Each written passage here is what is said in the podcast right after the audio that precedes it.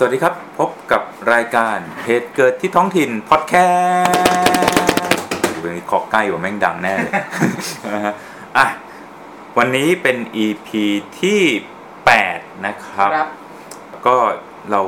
ก็แค่มาเปิดหัวกันเนาะใช่ครับวันนี้เหมือนเดิมครับเราเราไปแฮปของเราเขาไปมา แฮปของไทย PBS ใช่ ใช่ไหม พอดีวันนี้มีนักข่าวจากไทย PBS มาสัมภาษณ์ อาจารย์วสันต์ครับผมนะครับผมแขกรับเชิญตลอดการของเรา ใช่เขาวันนี้เขามาสัมภาษณ์กันเรื่อง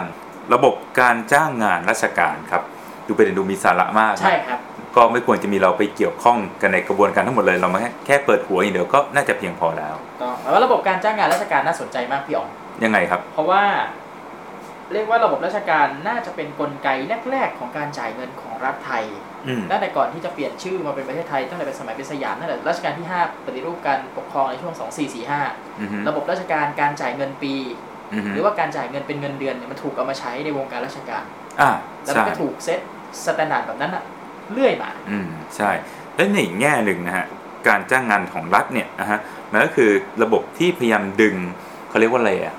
ดึงการจ้างงานที่ผูกติดกับตัวบุคคลครับลองนึกถึงสมัยก่อนถ้าว่าเออจนชนชั้นนำจะอ่าจ้างเนี่ยไปถูกติดตัวบุคคลใช่ไหมวันนั้นวุฒิออกจากตำแหน่งตายอะไรเงี้ยเออก็ไม่ถูกจ้างต่ออย่างเงี้ยมันนำไปสู่การจ้างงานโดยรัฐเป็นเจ้าของเขาเรียกว่าอะไรก็เจ้าของกำลังแรงงานแล้วกันอ่าฮะอ่าฮะแล้วก็มีระบบคุณธรรมเข้ามาอะไรเงี้ยซึ่งก็คือแทนที่จะใช้ระบบเดิมที่ คนกับตำแหน่งมันไปด้วยกันอืมก็กลายเป็นเหลือสล็อตแล้วก็เอาคนเข้ามาใส่แทนใช่ต่อให้คนเนี้ยตายไปสล็อตใช่มันก็ยังเดินต่อไปใช่ทำให้ระบบมันไม่ล่มใช่นี่คือระคบรับบผมการจัดการนี่คือเรื่องเงินเดือนของรัฐใช่ครับผมนี่คืองานการจ้างงานของรัฐซึ่งอาจารย์ประสันก็จะมาเล่าให้เราฟังนะฮะจริงๆก็ไม่เล่าไม่ได้ฟังเล่าเออคนที่เล่าให้ถามอาจารย์ใช่ แต่เราก็อยากจะฟังด้วยเราก็เลยมาเผยแพร่ให้ทุกคนได้ฟังด้วยนะครับผม โอเคงั้นก็เข้ารายการไปเลยกัน ใช่ครัเข้าบรายการไปเลยเออโอฟังเคสิ่งที่มีที่สาระน่าสนใจมากกว่าเรา โอเคครับผมก็ขอให้สนุกกับคลิปนี้นะครับ ระบบการจ้างงานราชการครับผมเดี๋ยวนี้ระบบราชการเนี่ยมันมีการจ้างงานตั้งแต่พนักงานโครงการแบบลูกจ้างโครงการอืมพนักงานราชการแล้วถึงเป็นข้าราชการจริงๆนะคะจุดเริ่มต้นของการจ้างงานในรูปแบบนี้เพราะเหมือนที่หนูไปคุยมาอย่างเงี้ยเหมือนกับมันเริ่มต้นในรัฐบาลของพลตำรวจโททักษิณชินวัตร ที่ที่ตามไปดูพรบอะค่ะอาจารย์จริงๆมันมาก่อนหน้านั้น ถ้าโดยประวัติศาสตร์ จริงๆแล้วระบบการจ้างงานภาครัฐไทยเนี่ยโดยภาพรวมเนี่ยมันก็พัฒนาบนฐานของระบบการจ้างงานแบบหนึ่งที่เราเรียกว่าระบบข้าราชการพลเรือนหลายคนเข้าใจว่าการทำงานกับรัฐคือเป็นข้าราชการหมดอืมนะครับเข้าใจว่าคำว่าข้าราชการพลเรือนก็ก็คือคนทำงานให้กับรัฐ ค่ะ แต่ถ้าพูดในเชิงเทคนิคอะ คำว่าข้าราชการพลเรือนมันก็มาจากระบบการจ้างงานภาครัฐแบบหนึ่งที่เราเรียกกันว่าระบบ civil service system ค่ะหรือว่า civil service employment ก็คือมันเป็นระบบการจ้างงานระยะยาวทั้งชีวิต ก็คือมันเป็นไปตามหลักการหนึ่งที่เราเรียกกันว่าระบบคุณธรรม คือมันเป็นความเคลื่อนไหวตั้งแต่ในตะวันตกในช่วงกลางศตวรรษที่ 19 ที่พยายามจะแยกระบบราชการ ออกจากผู้ปกครองอืมเพื่อทำให้ระบบราชการไม่ใช่ของผู้ปกครอง แต่เป็นของรัฐะคือพูดง่ายๆรัฐบาลมาแล้วก็ไป ผู้ปกครองอาจจะเป็นในระบอบสมบูรณาก็ได้ หรือกษัตริย์ภายใต้สภา หรือว่าในอเมริกาเป็นระบบประธานาธิบดีถ้าพูดอเมริกาจะเห็นชัด ในอเมริกาก่อนจะเกิดระบบ civil service system อย่างเป็นระบบ หรือว่าระบบข้าราชการพลเรือนในช่วงแต่สมัยประธานาธิบดีแอนดรูว์แจ็กสันเนี่ยมัน มีระบบการจ้างงานเราเรียกว่าระบบการแต่งตั้งทางการเมืองคือให้อำนาจของผู้ที่ได้รับเลือกตั้งเนี่ยสามารถแต่งตั้งใครก็ได้เข้ามาทำงานในระบบราชการซึ่งในท้ายสุดมันก็นำไปสู่ปัญหาการเล่นพักเล่นพวกอืมอะไรต่างๆนานาใช่ไหมค่ะก็เลยเกิดปัญหาที่พยายามที่จะปฏิรูปค่ะนั้นวิธีการปฏิรูปก็คือ การพยายามแยกเอาข้าราชการประจำค่ะออกจากฝ่ายการเมืองเสีย เพื่อให้ข้าราชการไม่ใช่เป็นคนของประธานาธิบดี เป็นคนของนายกเทศมนตรี หรือสสที่มาจากการเลือกตั้งแต่ถือว่าข้าราชการเนี่ยการเมืองมาแล้วก็ไป แต่ข้าราชการยังอยู่เป็นประจอืมำในฐานะเจ้าพนักงานของรัฐะค่ะนั้นการจะทำให้ข้าราชการมีสถานะสถานะแบบนี้ได้ มันจึงมีการออกแบบระบบการจ้างงานแบบแบบนี้ขึ้นมาอืมคือเป็นการจ้างงานทั้งชีวิต เช่น หลังจากจบมีคุณสมบัติ เหมาะสมก็สามารถสอบเข้ารับราชการได้ ตามความสามารถไม่ใช่ตามความสัมพันธ์ทางการเมือง ตามชาติตระกูลหรือว่าอะไรพอเข้ามาแล้วเนี่ยก็มีหลักประกันว่าการจะอยู่หรือจะไปไม่ได้เป็นไปตามผู้มีอำนาจที่อะหมดวาระเอาออกอืมคนใหม่เข้ามา อันนี้ไม่ใช่คนของเราก็เอาออกเอาออกไม่ได้นั้นหลักประกันก็คือการทำให้เกิดความมั่นคงในตำแหน่ง นั้นมันจึงเกิดการจ้างงานที่เข้ามาปั๊บอย่างบ้านเราก็มีหลักประกันถ้าไม่กระทำความผิดร้ายแรงเนี่ยยังไงก็อยู่จนอืม60 ไม่โดนอะไรออกแน่นอนถูกแน่นอนนะมอันนี้ก็ก็ก็เป็นระบบแล้วแบบนี้ก็พัฒนาขึ้นมาอ่าบ้านเราก็เอามาปรับใช้ตั้งแต่รัชกาลที่5ที่สร้างระบบราชการขึ้นมาแล้วมันก็เติบโตจนกระทั่งตอนหลังเราเริ่มมีข้าราชการคนที่ทำงานให้กับรัฐกลุ่มใหม่ ๆ ครับแน่นอนกลุ่มสายงานหลักเราก็เรียกว่าข้าราชการประจำข้าราชการพลเรือนค่ะ รวมไปถึงข้าราชการทหารข้าราชการตำรวจ ทั้งหมดอยู่บนฐานระบบการจ้างงานเหมือนกันหมดคือเป็นการจ้างงานระยะยาว ค่ะ แต่ตอนหลังอาจจะเคยได้ยินสมัยก่อนเราเรียกว่าลูกจ้างประจำลูกจ้างชั่วคราว อืมใช่ค่ะนะครับ อืมส่วนใหญ่ลูกจ้างประจำก็ดีลูกจ้างชั่วคราวก็ดี ก็จะมาทำงาน ซึ่งอาจจะเรียกว่าไม่ใช่สายงานหลัก เช่นงานธุรการ อืมงานแม่บ้าน คนขับรถ หรือตำแหน่งอื่นๆ ที่ไม่ใช่สายงานหลัก แต่ที่น่าสนใจคือตำแหน่งเหล่านี้ตอนหลังเนี่ยก็มีวิธีคิดในการจ้างงานไม่ได้แตกต่างนักจากระบบข้าราชการพลเรือนก็คือเป็นการจ้างงานระยะยาวอืมอยู่กันทั้งชีวิตเหมือนกัน มีบำเหน็จบำนาญขอเครื่องราชได้อะไรทุกอย่างก็คล้ายคลึงกันเพียงแต่ว่าเขาเติบโตได้ในตำแหน่งแค่จำกัดเท่านั้นเองอืมนะเขาไม่สามารถขึ้นสู่ตำแหน่งสายงานหลักซึ่งจะไต่เต้า ถ้าเป็นราชการก็ จากระดับปฏิบัติการขึ้นไประดับหัวหน้ากอง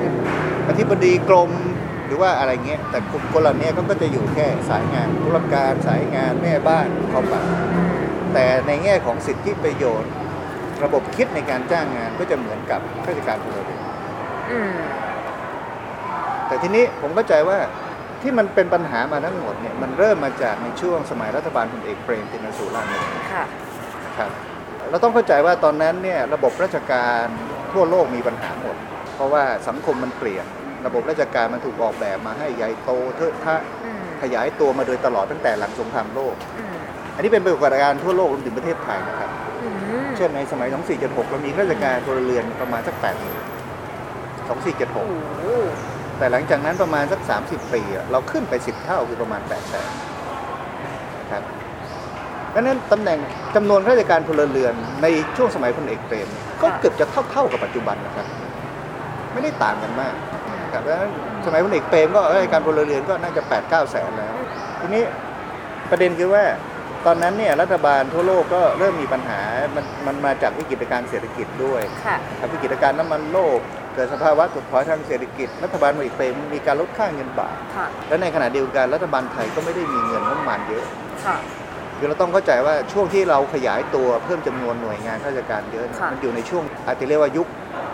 สงครามเย็น ยุคสงครามเย็น ซึ่งอเมริกาเนี่ยมาเป็นมหามิตรและให้ความช่วยเหลือเราเยอะมาก คือทั้งในเชิงเงินงบประมาณ ทั้งในเชิงของการส่งเจ้าหน้าที่มาช่วยเหลือเรา ค่ะ เพราะฉะนั้นแปลว่าอะไรครับ แปลว่าเงินงบประมาณภาครัฐไทยเนี่ยส่วนหนึ่ง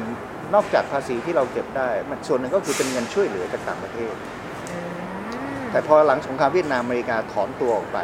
ค่ะ มันก็ทำให้งบประมาณรัฐมันยุบตัวลงมาแต่ในขณะที่องค์กรยังเป็นยังใหญ่โตซึ่งขยายตัวเต็มที่แล้ว อืมทีนี้มันก็เลยเกิดเหตุอ่าจริง ๆ แล้วรัฐบาลก่อนพลเอกเปรมที่ซ้ำไปคือรัฐบาลพลเอกเกรียงศักดิ์ชมนันท์ค่ะ ก็เริ่มมีการตระหนักว่าเอ๊ะระบบราชการไทยมันใหญ่เกินไปแล้ว แล้วมันก็เริ่มมีปัญหา ค่ะ แต่ว่ารัฐบาลพลเอกเปรมเป็นรัฐบาลแรกที่มีการเริ่มมีการตั้งคณะกรรมการค่ะ ขึ้น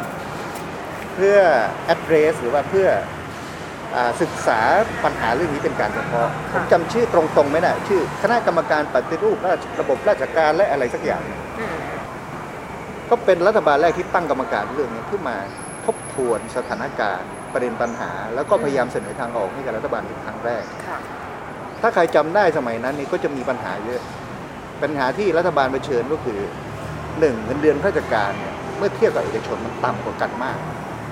มันไม่เหมือนเมื่อก่อนที่อืมในยุคที่เอกชนยังไม่เติบโตค่ะระบบเศรษฐกิจไทยส่วนใหญ่ก็อยู่กับการเกษตรชาวนาชาวไร่ค่ะถ้าคณิตเชยกรรมก็ก็เป็นการค้าขายทั่วไป อุตสาหกรรมก็ยังไม่ได้โตค่ะค่ะเพราะฉะนั้นการได้รับเงินเดือนข้าราชการก็ถือว่าสูงมั่นคงอืมแต่ในยุคแห่งการเร่งรัดพัฒนาเศรษฐกิจตั้งแต่สมัยเป็นต้นมาเอกชนโตขึ้นเรื่อยๆ การจ้างงานเอกชนก็สามารถ เงินเดือนก็ขึ้นไปเรื่อยๆ ค่ะค่าของชีพเราก็สูงขึ้นค่ะแต่เงินเดือนข้าราชการไม่ได้ปรับตัวตามค่าของชีพที่เป็นจริงเลย จริงทำให้ข้าราชการสมัยนั้นเนี่ยอืมเงินเดือนน้อยมากนะครับอืมอืมยุคปอตรีสามพันสี่พันปอโทสี่พันห้าพันอะไรแบบนี้ค่ะในขณะที่เอกชนเขาก็อยากไปใกล้หลักหมื่นแล้วอืมนะครับคือมันต่างกันไม่ต่ำกว่าเท่าตัวหรือมากกว่านั้นนั้นพลเอกเปรมรัฐบาลนั้นจึงเป็นครั้งแรกที่เจอสถานการณ์ที่หนึ่ง เงินเดือนข้าราชการมันขึ้นไม่ได้เพราะรัฐบาลไม่มีตังค์สองข้าราชการเก่งๆจำนวนมาก ซึ่งเป็นที่ต้องการของภาคเอกชน เป็นนักเรียนทุนค่ะเริ่มไหลออกจากระบบราชการ คือลาออก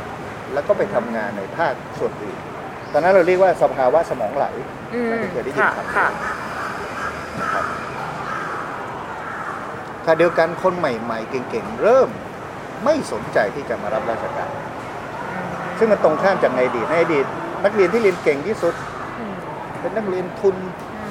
สอบเข้าหมหาวิทยาลัยชั้นนำทุกคนรับราชการ แต่ตอนนี้คนเก่งหันเหออกจากราชการ นั่นคือสถานการณ์ในช่วงยุค 80 90นะครับแล้วรัฐบาลพลเอกเปรมจึงเริ่มนโยบายสำคัญอันหนึ่งก็คือ นโยบายการชะลอตัวการขยายตัวของระบบราชการครับโดยการจำกัดแบบ across the board คือ ให้การรับข้าราชการเพิ่มนั้นห้ามเกินปีละ 3%ต่อปี เป็นครั้งแรก และนี่คือนโยบายที่ถูกใช้ต่อเนื่องยาวนานจนถึงปัจจุบันนะและนั้นจึงทำนี่คือเหตุว่าทำไม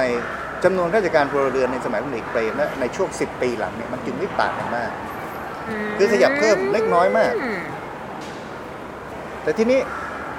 ประเด็นปัญหามันเกิดขึ้นคือว่า พอเวลาผ่านไปเรื่อยๆเนี่ย การจำกัดหรือว่าการชะลอตัวของจำนวนข้าราชการค่ะมันไม่ได้มีการกำหนดตามสายงานวิชาชีพ แต่ว่าเป็นการกำหนด 3%แบบ across the board ลดคืหมดภาพรวมอืมนี่สถานการณ์ที่มันเกิดขึ้นก็คือว่าในบางสายวิชาชีพเนี่ยเราขาดแคลนมาก แต่อัตราเราเพิ่มไม่ได้อ่าค่ะเพราะต้องมาแย่งกันอืมอืมเช่นอาจารย์หมหาวิทยาลัยอืม แพทย์อืมรวมถึงสายวิชาชีพที่เป็นเชิงเทคนิคอื่นๆซึ่งจำเป็นอืมมันจึงอย่างยกตัวอย่างเช่นมหาวิทยาลัยจะเห็นภาพชัด เพราะสมัยก่อนมหาวิทยาลัยก็อยู่ในระบบราชการค่ะอาจารย์มหาวิทยาลัยคือข้าราชการพลเรือนนั้นจะสังเกตดีๆว่ามันจะเห็นรอยต่อที่อืมอาจารย์รุ่นหนึ่งเนี่ยกับเทียบกับอาจารย์รุ่นใหม่อย่างค่ะผมเนี่ยค่ะช่องว่างระหว่างวันมันสูงมาก เพราะว่าในช่วงนั้นมันมีการฟรีซแล้วทำให้มหาวิทยาลัยรับอาจารย์เพิ่มไม่ได้ อ๋อ ก็คือพูดง่ายๆคือคนที่อายุเยอะก็ยังอยู่ยังอยู่ยังอยู่ แต่เด็กที่แต่ว่าเข้าไปใหม่เอ้ยน้ระหอว่ายงตรงกลางเนี่ยมันไม่ได้มีมาเติมมันจึงเกิดแกลบค่ะที่ห่างกันมากอืมคือตัวอย่างที่เห็น ทีนี้ มันเริ่มเกิดพัฒนาการก็คือว่า พอหน่วยงานจำนวนมากจ้างคนเพิ่มไม่ได้ค่ะรับข้าราชการใหม่ไม่ได้ค่ะแต่ว่าก็มีความจำเป็นในการขับเคลื่อนงานในต่างๆนานาค่ะครับมันก็เลยเริ่ม มีหลายหน่วยงานเริ่มเสนอขอโดยใช้งบประมาณตัวอื่นคือปกติงบเงินเดือนข้าราชการทั้งหมดเนี่ยค่ะหน่วยงานจะไม่ได้เป็นคนจ่ายค่ะคือรัฐบาลเป็นคนจ่ายนะครับผ่านกรมบัญชีกลารนะครับทุกคนหมดรับเงินจากรัฐบาลหมด แต่หน่วยงานในระดับกรม หรือมหาวิทยาลัยหรืออื่นๆเนี่ยค่ะก็บอกว่าตัวเองก็ได้รับจัดสรรงบประมาณมาใช้เป็นงบในการดำเนินงาน งบลงทุน ก็เลยมีการขอโดยอ่านเอางบประมาณอืม ที่ไม่เกี่ยวกับงบบุคลากรอืมมาจ้างคนอืมโดยอ้างเหตุว่ามีความจำเป็นที่จะต้องขับเคลื่อนโครงการขับเคลื่อนงานอืมคือใช้เงินของตนเองมาจ้างอืมนะครับไม่ใช่เป็นเงินที่ผ่านงบบุคลากรโดยตรงอืมแต่เป็นงบดำเนินการซึ่งอยู่ในหน่วยงานมาจ้างงานค่ะมันจึงเริ่มเกิดแล้วที่เราอาจจะเรียกว่าเป็นพวกอัตราจ้างอืมอืมคำว่าอัตราจ้างก็คือ เป็นลักษณะการจ้างงานชั่วคราวโดยมากก็จะเป็นสัญญาปีต่อปีอืมเงินเดือนไม่มีขึ้นอืมนะครับอาจจะจ้างตามวุฒิการศึกษาอืมเช่นปริญญาตรีปริญญาโทปริญญาเอก อาจจะค่ะเทียบเคียงกับข้าราชการพลเรือนสมมติว่าปริญญาตรีเจ็ดหกพันค่ะหกพันแปดค่ะปริญญาโทเจ็ดพันสองค่ะก็ผมจบปริญญาตรีเข้ามาก็จ้างงานผมผมก็ได้ประมาณ6 8 0 0อืม แล้วก็ปีต่อปีก็คือว่าพอครบสัญญาค่ะอาจจะจ้างต่อจ้างต่อก็จ้างต่อเงินเดือนผมเท่าเดิมอืมตำแหน่งงานผมขยับไม่ได้อืมนะครับ มันก็จะเป็นแบบนี้แล้วก็เริ่มเกิดการขยายตัว ที่เราเรียกว่าอัตราจ้างค่ะมหาวิทยาลัยก็มีอาจารย์อัตราจ้างในช่วงหนึ่งค่ะบางมหาวิทยาลัยใช้วิธีการแบบนี้ เพื่อบรรจุอาจารย์มาเรียกว่าอาจารย์อัตราจ้าง หรือจ้างปีต่อปีเป็นสัญญาเงินเดือนไม่มีขึ้นนะครับ แล้วมันก็เริ่มขยายตัวไปเรื่อยซึ่งผมไม่ไม่ทราบจำนวนที่แน่นอนครับผมเข้าใจว่ามันเริ่มมาขยายตัวมากในช่วงหลังวิกฤตเศรษฐกิจสี่ศูนย์ฮะอันนี้ผมไม่มีข้อมูลจริง ๆ นะครับ ว่าได้ไอ้ลักษณะการจ้างแบบนี้มันเริ่มต้นมาในปีไหน แต่ผมเห็นอาการขยายตัวคือหลังค่ะวิกฤตการณ์เศรษฐกิจปี 40ค่ะที่ตอนนั้นรัฐบาลเปิดช่องไว้สำคัญก็คือว่า วิกฤตวิกฤตเศรษฐกิจปี40ภาคส่วนที่กระทบมากที่สุดคือเอกชนค่ะไม่ใช่รัฐใช่ไหมอืม ทีนี้รัฐก็เลยเพื่อป้องกันปัญหาการว่างงานนั้นรัฐก็เลยมีนโยบายในการ ใช้งบประมาณของรัฐเนี่ยจ้างบัณฑิตจบใหม่ ในลักษณะที่เป็นอัตราจ้างอืครับมเข้ามาทำงานอยู่ในหน่วยงาน เราจะได้ยินเรื่องงบนิยสวาเป็นงบที่ญี่ปุ่นให้ความช่วยเหลือเราอืมในการฟื้นฟูเศรษฐกิจ แล้วเราก็ใช้เงินเนี่ยที่ได้รับความช่วยเหลือจากญี่ปุ่น มาใช้ในการจ้างงานอืมจ้างบัณฑิตจบใหม่จ้างมาทำอะไรก็ไม่รู้อืมแต่อย่างน้อยก็เออให้เขามีดีกงาว่านว่างงานเออให้เขามาเดินเล่นอยู่ในสำนักงานเนี่ยอืมครับเรียกว่าการเป็นอัตราจ้างงบปิยสวาหนึ่งปีอะไรแบบอืเนี้ยมอืมทีนี้หลังจากหมดงบปิยสวาเนี่ยผมก็ใจว่ามันน่าจะทริกเกอร์ต่อคือมีผลทำให้หลาย ๆ หน่วยงานก็มีการขยายการจ้างงานแบบนี้ต่อเนื่องในเวลาต่อมาในลักษณะอัตราที่ว่าตำแหน่งเรียกว่าอัตราจ้าง ทีนี้มันก็เกิดเหตุแบบเนี้ยมาเรื่อยๆจนกระทั่งตอนหลังเริ่มมีการอ่าอาจจะเรียกว่าอะไรดีตั้งคำถามร้องเรียนว่า ระบบอัตราจ้างเนี่ยรัฐกำลังเอาเปรียบอืมคนทำงานอยู่หรือเปล่าอืมเพราะว่าในเวลานั้นเนี่ยคนซึ่งอยู่ในระบบอัตราจ้างภาครัฐเนี่ยนะครับในแง่ของการปกป้องคุ้มครองสิทธิประโยชน์ในฐานะแรงงานเนี่ยอืมกลับน้อยกว่าคนทำงานโรงงานซะอีก คนทำงานโรงงานยังมีอืมกฎหมายอืมคุ้มครองแรงงานอืม คุ้มครองตนเองออืยู่มมีประกันสังคมอืมมีสิทธิประโยชน์ที่กฎหมายคุ้มครองอืมแต่กลุ่มอัตราจ้างเหล่านี้ไม่มีอะไรเลยอืมไม่ได้เข้าระบบประกันสังคมด้วยอืมมันก็เลยเริ่มเกิดความเคลื่อนไหวอืมทักท้วงอะไรต่างๆนานาขึ้นมาอืมนะครับงั้นอ่าในเวลาต่อมามันก็เลยเกิดการปรับอืม ไอ้ลักษณะการจ้างในลักษณะอัตราจ้าง ซึ่งไม่มีสิทธิประโยชน์จ้างปีต่อปีเงินเดือนไม่ขึ้น มาสู่ระบบใหม่ที่เราเห็นในปัจจุบันนั่นก็คือระบบที่เราเรียกกันว่าพนักงานราชการคือมันมีพัฒนาการสืบเนื่องกันอยู่อืมอย่างปัจจุบันถ้าเอาตัวเลขกอพเมื่อปี 62 เนี่ยค่ะกำลังพลภาครัฐในฝ่ายพลเรือนเนี่ยไม่นับค่ะทหารตำรวจเนี่ยค่ะรวมทั้งส่วนกลางส่วนภูมิภาคส่วนท้องถิ่นค่ะ ตอนเนี้ยเรามีข้าราชการอัตราข้าราชการประจำ1.3 ล้านคนครับรวมท้องถิ่นด้วยนะครับค่ะถ้าอยู่เฉพาะส่วนกลางภูมิภาคก็ประมาณประมาณล้านหนึ่งไม่ถึงล้านประมาณล้านหนึ่งอืส่วนประมาณอีก4 0 0แสนก็จะอยู่ที่ท้องถิ่นอืมนะครับ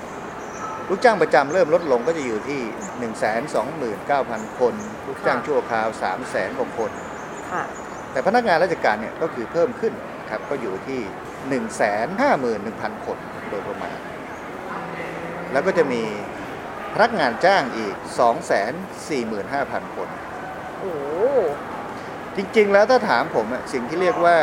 พนักงานจ้างกับพนักงานราชการเหมือนกันไหมมันก็เหมือนกันเพียงแต่ว่าเราใช้คำว่าพนักงานราชการกับคนซึ่งอยู่ในส่วนกลาง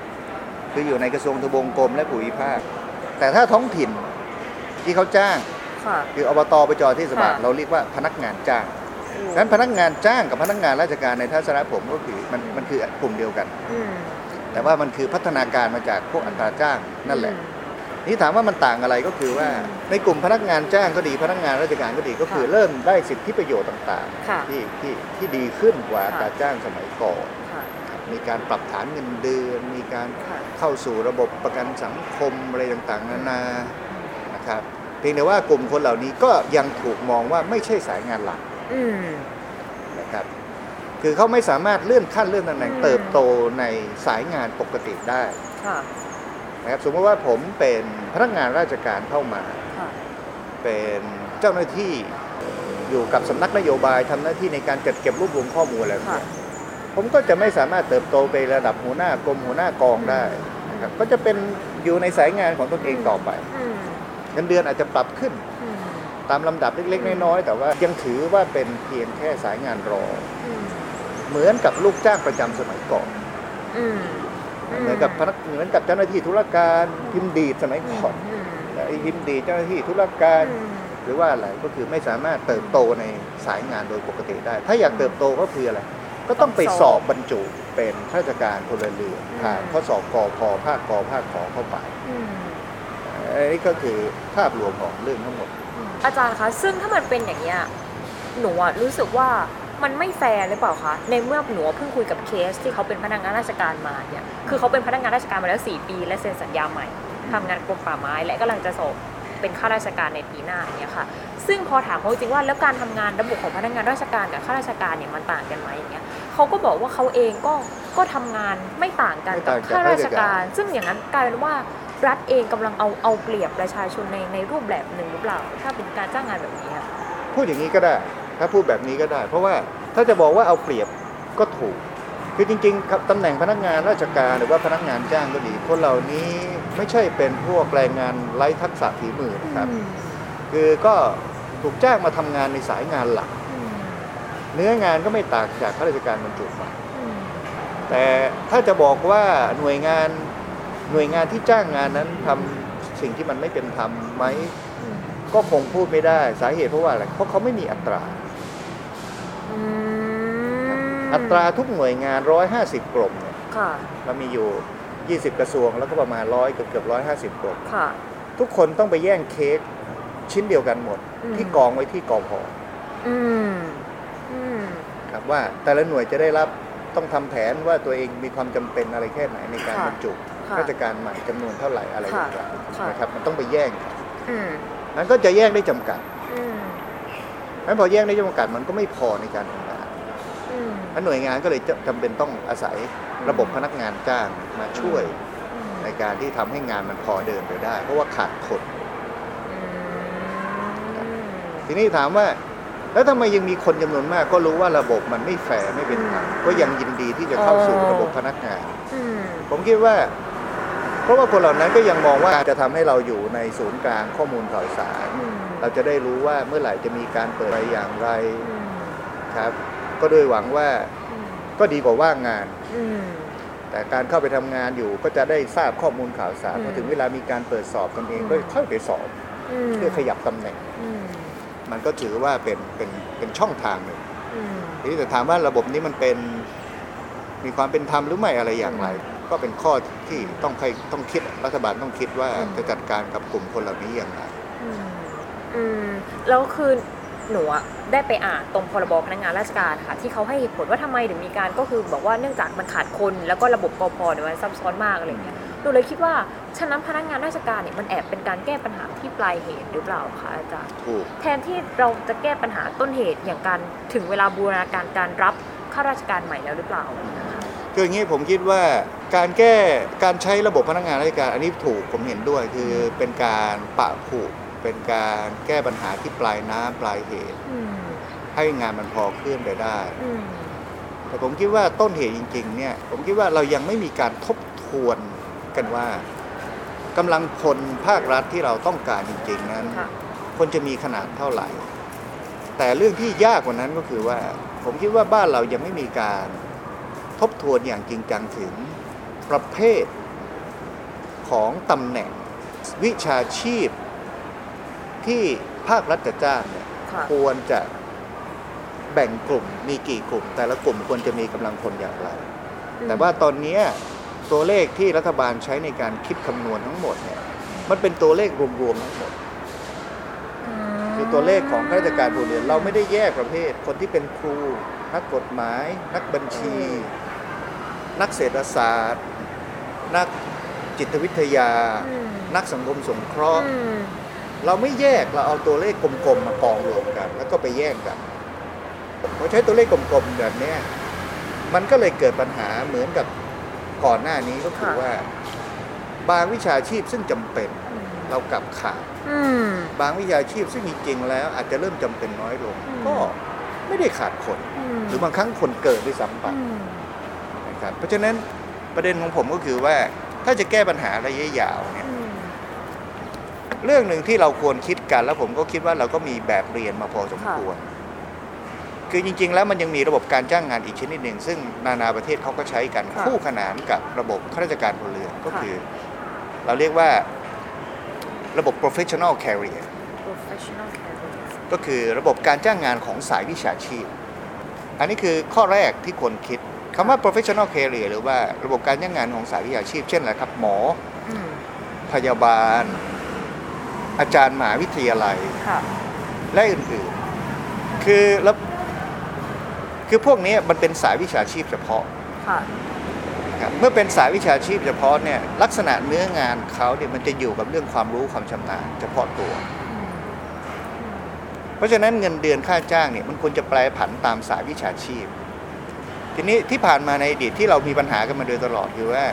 จริง ๆ แล้วเนี่ยระบบราชการที่ขาดแคลนคนมากคือข้าราชการกลุ่มนี้อืมครับโดยเฉพาะกลุ่มสายวิชาชีพ ซึ่งเป็นที่ต้องการของตลาดแรงงานอืมคนเหล่านี้เขาไม่เข้ามารับราชการหรอกครับเพราะอะไร เพราะก็ได้เงินเดือนกับคนที่จบอืมเอ่อวุฒิเท่ากันในสายสังคมศาสตร์อืมนึกภาพง่ายๆนะครับ สมมุติว่าเนี่ยผมจบปริญญาอืมตรีรัฐอะจบปริญญาโทรัฐศาสตร์อืม เข้าไปสอบรับราชการก็อาจจะเป็นเจ้าหน้าที่วิเคราะห์นโยบายและแผนอืมผมก็ได้เงินเดือนประมาณหนึ่งอืมแต่สมมติว่าคุณจบอ่าวิศวกรรมคอมพิวเตอร์จากคาร์เนกีเมลอนอืมอยากมาทำงานอยู่ที่กระทรวงดิจิทัลอืมเงินเดือนเท่ากันไหมเท่ากันอืมโอ้ซึ่งอันนี้มันเป็นปัญหา มันเคยเป็นปัญหามานานและนี่คือเหตุที่เกิดการออกนอกระบบของมหาวิทยาลัย เกิดการตั้งมหาวิทยาลัยเทคโนโลยีสุรนารีในปี 2533 ค่ะ คือตอนนั้นเราหาอาจารย์เก่งๆ ที่สอนวิทยาศาสตร์เทคโนโลยีไม่ได้เลยอืมเพราะว่าเงินเดือนอาจารย์ตอนนั้น ก็ใช้เกณฑ์เดียวกับระบบข้าราชการพลเรือนนึกภาพออกไหมโอ้จบตรีจบ เพราะว่าเงินเดือนไปผันตามวุฒิการศึกษา ว่าวุฒิตรีโทหรือเอก ไม่ได้แปลผันตามว่าจบอะไรมาอืม เพราะฉะนั้นจะจบตรีสังคมศาสตร์ หรือจบตรีวิศวะเงินเดือนเท่ากันอืมเข้ามาเป็นอาจารย์มหาวิทยาลัยเงินเดือนเท่ากันเท่ากับข้าราชการพลเรือนอืมเพราะฉะนั้นอันนี้มันแต่ว่าตอนหลังเขาพยายามจะแก้ปัญหาด้วยการเพิ่มพูนเงินพิเศษให้กับสายวิชาชีพอืมถูกไหมครับ แต่ว่าฐานหลักการจ้างงานมันก็ยังอยู่บนฐานของระบบข้าราชการพลเรือนอยู่ดีเพียงแต่ว่าเอ่อสายวิชาชีพนี้อย่างครูค่ะเราต้องการเราต้องการเอาเอาเอาใจครูหน่อยเพราะเป็นคนในการ สร้างอนาคตของชาติค่ะแล้วก็บวกเงินเข้าไปบวกเงินเข้าไป สายนี้ที่ขาดแคลนเราก็วิธีการก็คือฐานเท่าเหมือนกันอืมแล้วก็บวก plus plus เข้าไปอืมแต่ที่เรายังไม่ได้ขบคิดอย่างจริงจังคือการแยกสายวิชาชีพออกเป็นการเฉพาะเลยอืมหมอเขาก็ควรจะมีแท่งเงินเดือนของเขาเองอืมเหมือนกับพวกอายการเหมือนกับพวกศาลอืมแต่ว่าแต่ในระบบข้าราชการพลเรือนเรายังไม่ทอืมำนะครับพยาบาลคุณมีแท่งเงินเดือนเขาเอง อืมอาจารย์มหาวิทยาลัยตอนนี้ก็เริ่มดีหน่อยตรงที่พอมหาวิทยาลัยออกนอกระบบ แต่ละมหาวิทยาลัยก็สามารถกำหนดอัตราค่าจ้างเงินเดือนของอาจารย์ได้ด้วยตนเอง มันมันก็ดีขึ้นกว่าสมัยก่อนอืมนะครับเพราะฉะนั้นถามว่าระบบนี้มีตัวแบบที่พอจะเอามาใช้ได้ไหม มันก็มีแล้วก็คือตอนเนี้ยไอ้ระบบ professional career ก็คือมันใช้กันอยู่ในมหาวิทยาลัยอืมก็คือเนี่ยอย่างผมที่เป็นอาจารย์หรือว่าอะไร แล้วที่มันไปไกลกว่านั้น อย่างพวกอาจารย์มหาวิทยาลัยถ้าเทียบสมัยก่อน ถ้ามองจริงๆแล้วลำบากกว่าเดิมนะครับอืมคือนอกจากจะเป็นระบบการจ้างงานตามสายวิชาชีพแล้วแต่ว่าฐานคิดหลักก็คือการใช้ระบบการจ้างงานที่คล้ายกับภาคเอกชนคือเป็นการจ้างงานตามผลงานอืมอืมครับก็คืออย่างอาจารย์มหาวิทยาลัยก็จะถูกประเมินเป็นประจำทุกปีอืมครับมีเกณฑ์ชี้วัดชัดเจน เพราะฉะนั้น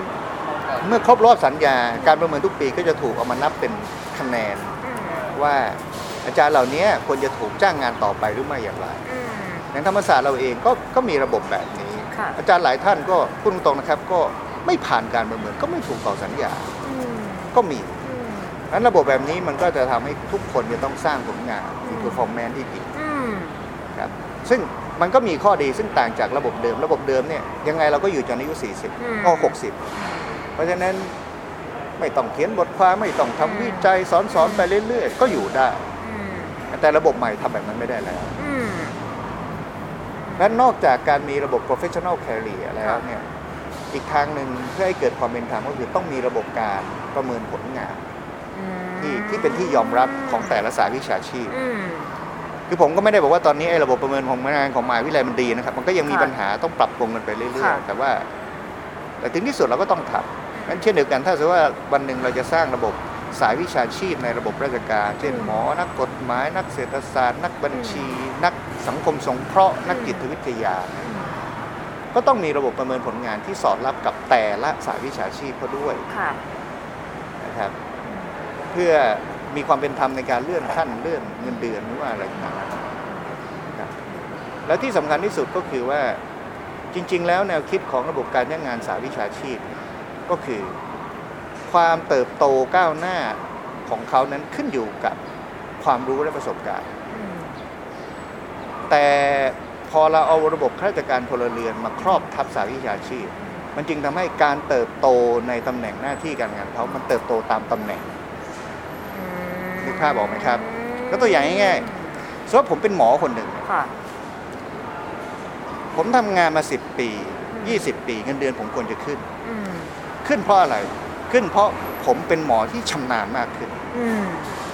เก่งมากขึ้นอืมเดิมเป็นหมอผ่าตัดฝึกหัดอืมเริ่มเป็นหมอผ่าตัดที่เชี่ยวชาญอืมเริ่มเป็นหมอผ่าตัดที่สามารถสอนงานหมอรุ่นใหม่ ๆ ได้อืมแต่ผมยังเป็นหมอผ่าตัดอืมจนกระทั่งผมเกษียณอายุค่ะเงินเดือนผมก็ขึ้นไปตามความชำนาญอืมนะครับแต่ตอนแต่ภายใต้ระบบราชการที่เราเป็นกันอยู่แล้วมาเอาครอบทับสายวิชาชีพ มันทำให้ หมอคนหนึ่งถ้าอยากจะเติบโตก้าวหน้าในวิชาชีพนะค่ะเป็นหมออย่างเดียวไม่ได้ ค่ะต้องไปมีตำแหน่งทางการบริหาร โอ้ก็คือต้องเติบโตจากหมอธรรมดา ต้องมาเป็นผอโรงพยาบาล ต้องมาเป็นสาธารณสุขจังหวัดโอ้ต้องมาเป็นอธิบดีต้องมาเป็นปลัดกระทรวงเหมือนกับข้าราชการพลเรือนโอ้ครับนั้นเราก็เลยจะเสียนักหมอเก่งๆคนหนึ่ง เพื่อมานั่งทำงานบริหารซึ่งตัวเองก็ไม่ได้ไม่ถูกสอนถนัดมาเออครับตรงนี้ก็คือนี่คือประเด็นอ่าสายวิชาชีพอื่นๆก็เหมือนอย่างอ่ามหาวิทยาลัยนี่มันค่อนข้างดีหน่อยนะครับ ที่โอเคเราก็การเติบโตมันก็เป็นไปตามสายวิชาชีพ มีตำแหน่งผู้ช่วยศาสตราจารย์รองศาสตราจารย์ศาสตราจารย์อะไรอย่างเงี้ยอืมแต่จริงๆมันก็ยังไม่ค่อยดีแต่หมายความว่าอืมมันมันก็เอาไว้เทียบเคียงให้เห็นภาพได้ แต่ประเทศไทยเองอะเราก็มีความพยายามในการปฏิรูประบบราชการอยู่หลายคนนะคะอาจารย์ แล้วหนูก็คิดว่าคนในราชการเองก็มีคนเก่งๆที่น่าจะมองเห็นปัญหาเรื่องนี้แต่ทำไมเราเราถึงยังแก้ปัญหาในเรื่องเรื่องนี้ไม่ได้หรือว่าหนูเคยได้อ่านเรื่องกรมมาธิปไตย หรือว่ามันยึดโยงกับเรื่องนั้นด้วยหรือเปล่าอาจารย์มองเรื่องนี้ยังไง ก็ที่พูดมาผมก็เห็นด้วยครับคือ ถ้าพูดอย่างไกลที่สุดก็ระบบราชการไทยมันก็ค่อนข้างใหญ่ มีคนนับล้าน แล้วที่สำคัญเราคุ้นชินกับโครงสร้างและระบบแบบนี้มายาวนานหลายสิบปีมาก ถ้าไล่ตั้งแต่รห้าก็นับร้อยปีร้อยยี่สิบกว่าปี หมายถึงเป็น hierarchy ขึ้นไปอย่างเงี้ยเหรอค่ะเพราะฉะนั้นการจะรื้อระบบ มัน มันย่อมนำไปสู่ความวิตกกังวลให้กับคนในระบบจำนวนมาก อ่าโอเคโดยเฉพาะคนที่ยังอยู่ในระบบอืมเพราะฉะนั้นเมื่อเกิดความวิตกกังวลก็อาจจะนำไปสู่การต่อต้านการไม่เห็นด้วยอืมอะไรได้มากยกตัวอย่างง่ายๆนะครับผมจำได้ในรัฐบาลสมัยพลเอกสุรยุทธ์จุลานนท์ค่ะก็มีการปรับแก้กฎหมายพรบข้าราชการพลเรือน ค่ะซึ่งจริง ครั้งนั้นเนี่ยเป็นการทำตามข้อเสนอที่มีมาก่อนหนานั้นร่วม 10 ปีนะครับอืมคือทางกพได้ศึกษามาแล้วว่า ปัญหาสำคัญของระบบราชการไทยเนี่ยมันเกิดจากการยึดติดอยู่กับระบบการ เราเรียกว่าระบบ position classification หรือว่าระบบ PC อืมครับคือระบบการจัดชั้นตำแหน่งอืมที่แบ่งแยกข้าราชการออกมาเป็น 11 ระดับอืมอ๋ออ้าวที่เราบอก C1 C2 C3 ไปจนถึง C11 โอ้ค่ะ C เนี่ยมันจะบอกถึงระดับความรับผิดชอบอำนาจตัดสินใจ ค่ะ แล้วมันก็จะไปพันกับเรื่องเงินเดือนและตำแหน่ง ค่ะ คือจาก C4 ก็จะมีแท่งเงินเดือน C4 อืม C5 C6 ก็จะมีแท่งเงินเดือนของตนเองค่ะ นั้นถ้าเปลี่ยน C ได้ เราก็จะไปใช้แท่งเงินเดือนอีกกันที่ดีขึ้น อืม แล้วในขณะเดียวกันตำแหน่งแปลว่าอะไรแปลว่า การจะเข้าสู่ตำแหน่งระดับกลางระดับบริหารเนี่ยอืม มันก็จะถูกล็อกด้วยว่าคุณเป็นสีอะไร นะครับเช่น อืม ถ้าจะเป็นผู้ว่าราชการจังหวัดก็ต้องค่ะ40 ครับ ถ้าจะเป็นระดับหัวหน้ากองอะไรอย่างเงี้ยก็ต้องเป็น C7 C8 อะไรอย่างเงี้ยว่ากันไปค่ะนะครับค่ะที่ปดีก็ต้องค่ะ40 อะไรอย่างงี้เป็นต้นอืมปลัดกระทรวงต้อง 41 อะไรอย่างงี้มันล็อกด้วยตำแหน่งในการมันล็อกด้วย C ในการเข้าสู่ตำแหน่งแล้วดังนั้นอ่าทางกพมีข้อเสนอมานานมีการศึกษามาก่อนหน้านั้น ผมคิดว่าไม่ต่ำกว่า 10 ปีในการอู้ที่จะยกเลิกระบบ C ค่ะอืมและใช้ระบบแยก ข้าราชการตามสายวิชาชีพ และลักษณะงานที่เขาทอืมำเช่น สายสนับสนุน ค่ะสายบริหาร ค่ะ สายอำนวยการนโยบายหรือว่าอะไรแบบนี้เป็นกลุ่มค่ะๆ แล้วแต่ละกลุ่มก็จะมีแท่งเงินเดือนของเงินเอง มีการขยับขยื่นตำแหน่งอืมในแต่ละกลุ่มเองอะไรเงี้ยมีข้อเสนอมีการศึกษามานานแล้ว อืมและในท้ายสุดก็รัฐบาลพลเอกสุรยุทธ์ก็ทำค่ะทำจริง ค่ะแต่ทำจริงก็ยังทำแบบประนีประนอมมากนะครับ ก็คือยังจัดกลุ่มข้าราชการออกมาบนฐานคิดของระบบตำแหน่งแบบเดิมนะครับและลักษณะของการเลื่อนเขาเรียกว่าเป็นจากระบบ C เป็นระบบแท่งค่ะไอ้ระบบแท่งใหม่เนี่ยมันก็ยังสะท้อนวิธีคิดในแบบ C เหมือนเดิมอยู่อืมแม้แต่วันนี้เวลาข้าราชการก็เทียบกันอยู่ในแท่งไหนก็ยังเทียบกลับไปของเดิมว่ามันตกลงมันเทียบกับ C อะไรอะไรอย่างไรโอ้นะครับ ว่าจริงๆแล้วไอ้การปฏิรูปในสมัยพลเอกสุริยุทธ์ว่าค่ะที่ตอนคนที่ทำจริงก็คือค่ะคุณหญิงที่ภาวดีเมฆสวรรค์ซึ่งเป็นอดีตเลขากพนะอืมเขาเป็นคนที่เอ่อพยายามทำอืมแต่ว่าในท้ายสุดก็ก็ไม่ได้รื้อโครงสร้างใหญ่อืมเป็นการประนีประนอมกับโครงสร้าง C แบบเดิมค่อนข้างมากอืมเพราะฉะนั้นอันนี้ไอ้ก็สะท้อนให้เห็นว่าความพยายามปฏิรูปเรามีมาโดยตลอดนะครับ แต่ว่าอืมพอถึงเวลา take action ทำจริงเนี่ยอืมมันก็ต้องประนีประนอมกับโครงสร้างเดิมอยู่ตลอดเวลา งั้นเรื่องหนึ่งก็คือเอ่อตัวระบบที่เราคุ้นชินมานานเนี่ยมันยากในการปรับเปลี่ยนอืมส่วนข้อที่สองเมื่อเมื่อสักครู่พูดเรื่องกรมมาธิปไตย อันนี้น่าสนใจเพราะว่าภายใต้ระบบแบบเนี้ยอืมมันทำให้กรมจำนวนมากเนี่ยมันยังคงรักษาอาณาจักรตนเองได้อยู่อืมอืมนะครับการรักษาอาณาจักรตนเองก็คือการมีงานเงินคนภายใต้กรมตนเองที่ครบถ้วนสมบูรณ์อืมเพราะฉะนั้น ถ้าสมมติว่าเราไปใช้ระบบการจัดชั้นจัดตำแหน่งใหม่เนี่ยอืมมันจะทำให้หลาย ๆ กรมเนี่ยจะเสียฐานอำนาจดั้งเดิมของมันเองพูดอย่างนี้แปลว่าอะไรคืออย่างนี้กรมแต่ละกรมเนี่ยค่ะการที่จะเป็นกรมสำคัญไม่สำคัญเนี่ยตัวชี้วัดอันหนึ่งก็คือการมีตำแหน่ง ก็คือการมีอัตราตำแหน่งของกรมที่มากพอทีนี้อัตราตำแหน่งเนี่ยเนื่องจากมันมันเป็นซีโร่สัมเกตอืมตำแหน่งมีจำกัดค่ะ แต่ละปีจะเปิดให้ไม่เท่าไหร่ ทุกคนต้องไปแย่งเอามานี่พอทุกคนต้องไปแย่งเอามาเนี่ยต่างกรมต่างก็ต้องสู้กัน การมีตำแหน่งงานมากเนี่ยแปลว่ากรมนั้นก็จะมีสิทธิ์ในการกำหนดตำแหน่งระดับกลางระดับสูงมากตามไปด้วย ก็คือตำแหน่งระดับหัวหน้างาน หัวหน้าสำนักงานระดับหัวหน้ากรมกองเนี่ยค่ะนั้นเมื่อมีตำแหน่งมาก มันก็จะทำให้คนในกรมนั้นๆเนี่ยสามารถไหลเลื่อนขึ้นสู่ตำแหน่งระดับสูงได้มากขึ้น อันนี้คือสิ่งที่ทุกกรมพยายามปกป้อง ถ้าเกิดว่ากรมเล็ก ๆ ไม่มีตำแหน่งเยอะเขาก็จะตัดหมด มันจะขึ้นต่อไม่ได้อืมมันจะขึ้นต่อไม่ได้อ่าเพราะว่าไม่มีตำแหน่งรองรับอืมงบประมาณก็จะถูกเล็กลงมาด้วยไหมคะก็อันนี้อันนี้ก็จะเป็นอีกเรื่องหนึ่งแต่ว่ามันไม่ได้มีผลโดยตรงแต่ว่าอืมแต่ประเด็นคือมันทำให้คนเข้าสู่ตำแหน่งระดับสูงเนี่ยได้น้อยลงมันทุกคนพยายามจะแย่งอัตรา เพื่อแล้วก็มีการขยายโครงสร้างเราเรียกว่าสร้างอาณาจักร และเรื่องนี้คือปัญหาที่สำคัญที่สุด เพราะว่าวิธีการหนึ่งที่หลาย ๆ กรมทำเพื่อเพิ่มอัตราตำแหน่งตนเองค่ะคือการขยายสำนักงานตนเองไปต่างจังหวัดนั้นเราจะเห็นปรากฏการณ์ที่กรมส่วนกลางจำนวนมากเนี่ยโอ้ไปตั้งออฟฟิศอยู่ต่างจังหวัดโอ้ในรูปของสำนักงานจังหวัดโอ้ในรูปของสำนักงานเขตพื้นที่ต่าง ๆ นานาโอ้เพราะฉะนั้นการออกไปตั้งสำนักงานเหล่านี้มันคือการเพิ่มอัตราระดับกลาง แต่ทุกคนเนี่ยต่างคนต่างแย่งกันทำปัญหาคืออะไร อืมอัตราเรามีจำกัดอืมทุกคนแย่งกันทำเพราะฉะนั้นทุกคนก็อาจจะได้ตำแหน่ง แต่จะได้ไม่มากอืมทีนี้พอได้ไม่มากปัญหามันนำไปสู่อะไรครับ มันนำไปสู่ก็คือ พอไปตั้งออฟฟิศต่างจังหวัดอืมคุณได้อัตราห้าคนทำงานจริงมันทำงานไม่ได้เลยอืมมีหัวหน้าสำนักงานจังหวัดหนึ่งคนอืมมีอัตราข้าราชการ5คนรวมเป็น6สมมติโอ้แต่คุณต้องดูแลพื้นที่ทั้งจังหวัดอืมคุณจะทำงานไงสุดท้ายก็คือกลับมาที่ พนักงานจ้างพนักงานราชการ ทั้งออฟฟิศอาจจะมีอยู่ 15 คนเพราะฉะนั้นห้าหกคนคือข้าราชการอีก10คนคือพนักงานราชการเพื่อช่วยทำงานอืมมันปัญหามันจึงพันกันหมดอืมผมเรียกอาการนี้เรียกว่าอาจจะเรียกว่าเบี้ยหัวแตกคือต่างกรมต่างมีอาณาจักร เราไม่มีระบบการบูรณาการบุคลากรนะครับค่ะบุคลากรของกรมไหนก็ของกรมนั้นพอออกไปอยู่ต่างจังหวัดไปตั้งออฟฟิศคุณได้อัตราจริงอืม แต่ก็พอมีงบมีมีงบและมีอัตราจำกัดเขาให้คุณเท่านี้อืมคุณอาจจะได้อัตรา5ถึง7คนอืมหัวหน้าสำนักงานหนึ่งบวกข้าราชการ5ถึง7อืมถามว่าคุณทำงานได้ไหมอืทำไม่ได้ไม่ได้อืมนั้นทำไงก็ต้องไปจ้างพนักงานราชการแต่ถามว่าจำนวนข้าราชการซึ่งไปกองอยู่จังหวัดเยอะไหมเยอะเยอะถ้ารวมทุกหน่วยงานที่ไปตั้งอยู่อืมอย่างเช่น ส่วนราชการในสังกัดภูมิภาคอย่างเดียวเนี่ยอืมทุกจังหวัด คือตอนเนี้ยคนที่ออกไปอยู่ต่างจังหวัดมีอยู่ 2 ชนิดค่ะ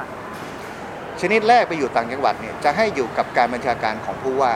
ค่ะซึ่งอันนี้ดีหน่อย มันก็จะทำให้ผู้ว่าสามารถบูรณาการเอาคนต่างกรมต่างกองมาทำงานร่วมกันได้ พอสมควรอืมซึ่งทุกจังหวัดจะมีเหมือนกันหมดคือ มีผู้ว่าแล้วก็มีสำนักงานประจำจังหวัด ภายใต้ผู้ว่าเนี่ยสามสิบสามหน่วยค่ะเหมือนกันหมดอืมนั้นถ้าเราไปสารกลางเราจะเห็นหน่วยพวกนี้เช่นอืม ที่ดินจังหวัดอืมที่ทำการปกครองจังหวัดอืมเกษตรจังหวัด เกษตรและสหกรณ์จังหวัดพาณิชย์จังหวัดสถิติจังหวัดอืมคลังจังหวัดอืมอุตสาหกรรมปศุสัตว์ว่ากันไปโอเคค่ะอืมทุกจังหวัดเหมือนกัน 33 หน่วยอืมแล้วเราลองบวกเลขกันเล่นๆนะครับ สมมุติคิดอย่างน้อยที่สุดนะครับ จริงๆมากกว่านั้นอืมคิดอย่างน้อยที่สุด 33 หน่วย เอาคิดคิดน้อยกว่าครึ่งหนึ่งก็ได้ จริง ๆเขาประมาณสัก 20 คนอืม หรือว่าเอาแค่หน่วยละ10คนอืม33หน่วยก็330คน แต่ถ้า20คนก็660คนไม่น้อยนะครับอืมแต่ว่านั่นคือบวกพนักงานราชการด้วยนะอืมอ๋อแต่ถ้าเอาข้าราชการอย่างเดียวผมคิดอย่างน้อยที่สุดเนี่ยค่ะหน่วยละ10คนเนี่ยอืมก็จะมี330คน ไม่น้อยนะคะอาจารย์ใช่ แต่ที่มันน้อยเพราะว่ามันด้านหนึ่งผู้ว่าพอประสานงานได้ทำงานร่วมกัน แต่อีกด้านหนึ่งคือเขารับคำสั่งจากอธิบดีกรมสังต้นสังกัดเขา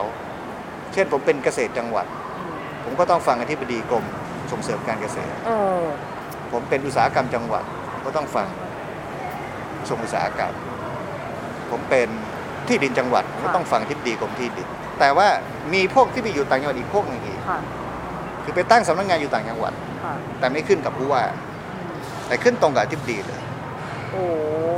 ครับซึ่งมีอยู่หลายประเภทประเภทแล้วเรียกว่าอะไร สำนักงานระดับภาคค่ะ สำนักงานเขตพื้นที่ปฐมสำนักงานเขตพื้นที่มัธยมสำนักงานเขตพื้นที่อาชีวะโอ้สำนักงานในเขตพื้นที่สรรพสามิตสรรพากร หน่วยวิจัยข้าวต่างๆ นานาเหล่านี้ไปตั้งอยู่ต่างจังหวัดเต็มไปหมดอืมซึ่งจำนวนมีการนับตัวเลขว่าในจังหวัดขนาดเล็กไม่ต่ำกว่า 80 หน่วย โอ้ในจังหวัดใหญ่เราพบมากถึง 2 3 0 0 หน่วยสายยุติธรรมทหารนู่นนี่นั่นไปตั้งอยู่เต็มไปหมดนะ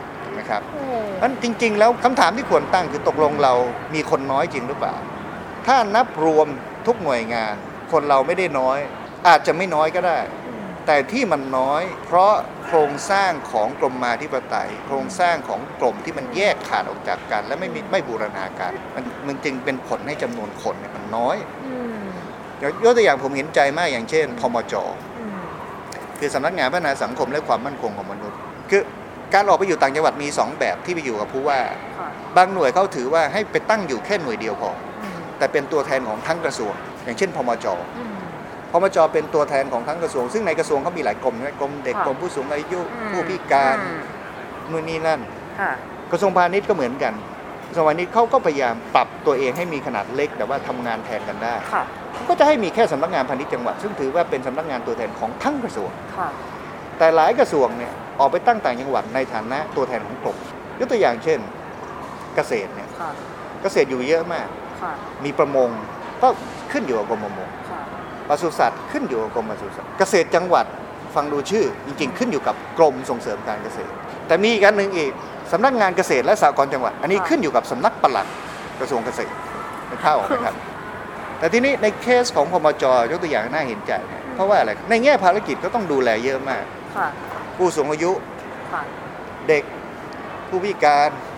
คนยากไร้ อืมแต่คุณมีข้าราชการอยู่ 6 คนอืมเอาแค่สำรวจ อย่างผมเคยคุยกับพมจที่จังหวัดหนึ่งเขาบอกว่า เอาแค่สำรวจว่าในจังหวัดเราเนี่ยมีผู้พิการที่ยากไร้ อืมซึ่งต้องได้รับความช่วยเหลือเนี่ยเป็นจำนวนเท่าไหร่ อืมเขาบอกว่าปีหนึ่ง ถ้ากำลังคนที่เขามีอยู่นะปีหนึ่งเขาทำงานไม่เสร็จ จะไปสำรวจไงครับคนห้าคน แต่เขามีภารกิจอื่นที่ต้องทำอีกเรื่องเด็กเรื่องนั้นเรื่องนี้ แล้วก็ส่วนกลางมีนโยบายสั่งมาผู้ว่าขอให้ช่วยกันทำงานเรื่องนี้เขามีหน้างานที่เยอะมากอืมแต่เขามีคนอยู่ห้าหกคนอืมแล้วมันทำงานไม่ไหวมันทางออกคืออะไรก็ต้องไปจ้างพนักงานราชการแล้วผมคิดว่าบางครั้งจำนวนอาจจะไม่ใช่โจทย์ใหญ่จริงอืมๆโจทย์ใหญ่ที่ทำให้เราขาดคน เพราะเราไม่บูรณาการคนระหว่างกรมและกระทรวงต่างๆ นอกเหนือจากเรื่องอื่นที่เคยพูดไปแล้วเรื่องการแยกประเภทการจ้างงานอืมอาจารย์คะแล้วถ้าอย่างนั้นถ้าสมมุติว่ามันมีการกระจายอำนาจเนี่ยอันนี้มันจะสามารถช่วยแก้เรื่องนี้ได้ไหมคะก็ควรจะเป็นอย่างนั้นอืมผมนึกภาพนะครับ เมื่อกี้กลับไปตัวเลขเดิม เอาแค่ตัวเลขที่อยู่กับภูมิภาคค่ะคิดอย่างน้อยที่สุดแล้วนะอืมเรามี 33 หน่วยค่ะที่เป็นสำนักงานจังหวัดในระดับภูค่ะมิภาค คิดแบบสมมติว่าแต่ละหน่วยเฉลี่ยแล้ว มีข้าราชการไม่นับพนักงานราชการ ค่ะ หน่วยละ10คน ค่ะก็จะมีคน 300ถึง330 คนแล้วนะครับ ค่ะ ที่คำถามคือทำยังไงให้คน 330 คน 30 คนเนี่ยมันอยู่ภายใต้การบัญชาการโดยหน่วยงานเดียวคือตอนนี้ทั้ง 30 330 คนเนี่ยเขามีนาย 2 คนอยู่ อืมแล้วเขาก็ต้องฟังทั้งสองทางเนี่ยนายคนหนึ่งคือทิบดีที่กรุงเทพอืม นายคนหนึ่งคือผู้ว่าราชการจังหวัดอืมงั้นถ้าเรากระจายอำนาจ อืม นี่ผมพูดแบบปณีประนอมนะครับค่ะไม่ต้องยกคนเหล่านี้ไปให้ไปอยู่กับท้องถิ่นหรอกเออเออแต่ถ้าถามให้ผู้ว่าราชการจังหวัดมีอำนาจบัญชาการคน 330 คนนั้นโดยตรงอืมและมีเงินงบประมาณในการขับเคลื่อนโครงการอืมมันก็จะช่วยแก้ปัญหาได้ได้ไม่น้อยแล้วนะครับแต่ในทางปฏิบัติแน่นอนแต่ละกรมเขาจะยอมยกคนให้เขาไปอยู่กับผู้ว่าไหมก็คงไม่ยอมอืมครับเพราะเท่ากับเขาจะเสียอัตราเช่นผมทำงานอยู่ที่กรมหนึ่ง จากไต่ซีขึ้นไป คือเรายังมีวิธีคิดแบบมโนสำนึกแบบซีอยู่ใช่ไหมวันหนึ่งผมอยู่ C7 ผมจะโตขึ้นมาเป็น C8 มันต้องมีตำแหน่งรอง ในกรมมันมีตำแหน่งรองอยู่แค่10ตำแหน่งอืมแต่ถ้าเรามีไปตั้งสำนักงานจังหวัด เราจะเพิ่มตำแหน่งนี้ขึ้นมาเป็น76ตำแหน่งทันทีอืมนั้นผมก็มีสิทธิ์ออกไปโตต่างจังหวัดก่อนค่อยกลับมาโตที่ใหญ่ขึ้นแล้วมันเป็นเรื่องของการกำหนดเส้นทางการเติบโตอืม ซึ่งอันเนี้ยเราก็ต้องกลับมาทบทวนอีกว่า การเติบโตตำแหน่งของข้าราชการเนี่ยมันต้องมีวิธีการอื่นอืมมากกว่าการเติบโตไปตามตำแหน่งเพราะฉะนั้นผมถึงกลับมาพูดเรื่องของสายวิชาชีพอืมสายวิชาชีพควรโตได้ โดยที่ไม่ต้องพันกับตำแหน่งอืมพันกับอายุงานความชำนาญของเขานะครับให้เขามีสิทธิประโยชน์เงินเดือนที่เขาภูมิใจได้ในการทำงานสายวิชาชีพตัวเองจนเกษียณอายุ ไม่ต้องไปเป็นอธิบดีอืมอันนั้นมันคือตำแหน่งบริหารอืมไม่ต้องไปเป็นปลัดกระทรวงนั่นมันคือตำแหน่งบริหารอืมครับ ผมเป็นหมอก็ควรจะเป็นหมอจนตายอืมผมเป็นอาจารย์มหาวิทยาลัยอืมความก้าวหน้าในชีวิต ผมไม่ใช่เติบโตมาเป็นคณะบดีอธิการบดีไม่ใช่อืมผมต้องเป็นศาสตราจารย์เป็นผู้เชี่ยวชาญผลิตผลงานที่เป็นที่ยอมรับอืมเพราะฉะนั้นถ้าเราสร้างสายวิชาชีพที่มันเคลียร์คัดต่างๆนานามันก็จะมีช่องไปของคนกลุ่มหนึ่งอืมส่วนไอ้สายทั่วไปซึ่งเป็นสายที่จะเติบโตไปสู่ตำแหน่งบริหารอืมเราก็ต้องออกแบบอีกชนิดหนึ่งครับจริง ๆ แล้วตอนนั้นมันเคยมีการพูดกันมาตั้งแต่สมัยรัฐบาลทักษิณจริงๆแล้วข้อเสนอนี้ก็มีมาก่อน จริง ๆ แล้วข้อเสนอในการปรับหรือโครงสร้างเนี่ยกพเป็นหน่วยวิชาการที่ศึกษามาโดยตลอด มีข้อเสนอดีๆ ที่กพเต็มไปหมดแต่มันไม่ถูกเอามาปรับใช้เท่านั้นเองอย่างเช่นยุคหนึ่งเราเคยพูดว่าตำแหน่งระดับบริหารระดับสูง เช่นตำแหน่งระดับรองทิบดีอธิบดีไปจนถึงระดับกระทรวง มันไม่ควรเป็นคนของกรมใดกรมหนึ่งแต่มันเป็นผู้บริหารนั้นตำแหน่งระดับบริหารควรแยกกลุ่มเป็นกลุ่มเฉพาะ คนที่จะเข้ามาเป็นสมาชิกของไอ้กลุ่มคณะผู้บริหารนี้ได้ มันจะต้องผ่านการฝึกการเทรนอะไรบางอย่างอืมสอบคัดเลือกเพื่อเข้ามาสู่อืมลิสต์รายชื่อเหล่านี้งั้นพอถึงเวลารัฐบาลมาเนี่ยจะแต่งตั้งคนมาเป็นที่ปรึกษาประกระทรวงก็จะต้องเอามาจากบัญชีรายชื่อของคณะผู้บริหารระดับสูงเหล่านี้ครับส่วนระดับกลางคุณเลื่อนไหลไปอยู่ที่ไหนก็ได้อืม แต่ถ้าวันหนึงคุณอยากโตคุณต้องมาสอบให้ผ่านอ่าผ่านการฝึกอบผ่านการเหมือนกับสอบเข้าโรงเรียนให้ได้ แล้วก็เรียนให้มันจบผ่านการเทรนเพื่อมาเข้าสู่ตำแหน่งเหล่านี้อะไรเงี้ยเหมือนในหลายๆประเทศทำเช่นในฝรั่งเศสในอะไรยิ่งข้อเสนอนี้กพก็เคยพูดกันมาแล้วรัฐบาลนักสินก็เคยพูดมาแล้วแต่ว่าเรายังไม่ได้ทำจริงจังคือเราทำอยู่แต่ทำเรายังทำอยู่บนฐานของกระทรวงและกรมอยู่อืมคือเช่น คุณจะโตเป็นผู้ว่าคุณจะโตเป็นอธิบดีปลัดกระทรวงเนี่ยเราก็ใช้ให้พวกผู้บริหารระดับกลางเนี่ยไปสอบอืม ผ่านการเทรนหลักสูตรอบรมสอบค่ะเพื่อเข้าสู่ตำแหน่งนี้แทนอืมแต่ว่ามันยังโตในแท่งของแต่ละกรมแต่ละกระทรวงอยู่เราไม่เอามาพูลรวมกันนั้นโจทย์ใหญ่คือหนึ่งคือสายวิชาชีพต้องสร้างระบบการจ้างงานชนิดใหม่สองก็คือส่วนที่เป็นปัญหาที่สุดก็คือกรมหมาธิปไตยเพราะฉะนั้นความสำคัญของมันก็คือการบูรณาการโครงสร้างอัตรากำลังคนในสายที่ไม่ใช่สายวิชาชีพให้ได้ คุณบริหารคุณควรจะบริหารที่ไหนก็ได้ ผมเป็นหัวหน้าอืมสำนักนโยบายและแผนเนี่ยอืม ก็ไม่จำเป็นว่าผมจะต้อง คือตอนนี้เราเอาปศุสัตว์คนที่จบปศุสัตว์มานั่งเป็นหัวหน้าสำนักงานนโยบายและแผนมันมันประหลาดไหมในประเทศนี้อืมอืมแต่ปศุสัตว์ก็ควรจะทำหน้าที่ปศุสัตว์ที่เก่ง นี่เรายังไม่ได้พูดเลยนะคะอาจารย์ว่าการทำงานด้วย mindset แบบเนี้ยมันจะไม่ใช่การทำงาน mindset เพื่อข้าราชการที่ทำงานเพื่อประชาชนหมายถึงว่าที่อยากทำให้แต่ละส่วนดีอะเพราะมันก็ยังเป็น mindset ที่อยากโตไปตามระบบเพื่อนสามคือเรื่อง mindset ผมอาจจะพูดแทนไม่ได้ แต่ผมคิดว่าข้าราชการจำนวนมาก ในหลายกรมหลายกองเขาก็ปลูกฝังกันดี เขาก็มี mindset มีวิธีคิดที่ต้องการทำงานเพื่อส่วนรวมแหละ แต่แน่นอนอีกทางหนึ่งมันก็คืออะมันคือชีวิตเขาที่เขาจะต้องเติบโตก้าวหน้า ผมคุยกับข้าราชการเยอะมันก็ปัญหาใหญ่มันคือเป็นปัญหาในเชิงโครงสร้างใหญ่อืมที่เราอาจจะต้องรื้อกันสักทีอืมอืมก็มีข้าราชการหลายคนเขาก็พอใจที่เขาจะอยู่ในตำแหน่งกลางๆเพราะว่า เขาชอบที่จะทำงานอยู่ต่างจังหวัดทำงานใกล้ชิดก็มีเขาเขาเขาก็ไม่คิดที่จะเติบโตอืมอ่ามันก็มีคนแบบนี้อยู่อืมหรือบางคนก็ไปปักหลักสร้างครอบครัวแล้วซื้อที่แล้วอืมตัวเองอยู่กรมหนึ่งสามีเป็นนายอำเภอก็อะไม่ไปไหนแล้วไม่อยากเข้ากรุงเทพอืมลูกก็เข้าโรงเรียนที่นี่แล้วอืมอืมอะไรแบบนี้ แต่ว่าเรื่องประเด็นหนึ่งที่เราอาจจะคิดว่าแล้วแล้วแล้วเราจะบูรณาการยังไงผมคิดว่าโจทย์ใหญ่ ซึ่งอาจจะยากที่สุดในข้อเสนอที่ผมพูดก่อนหน้านี้ก็คือการกระจายอำนาจ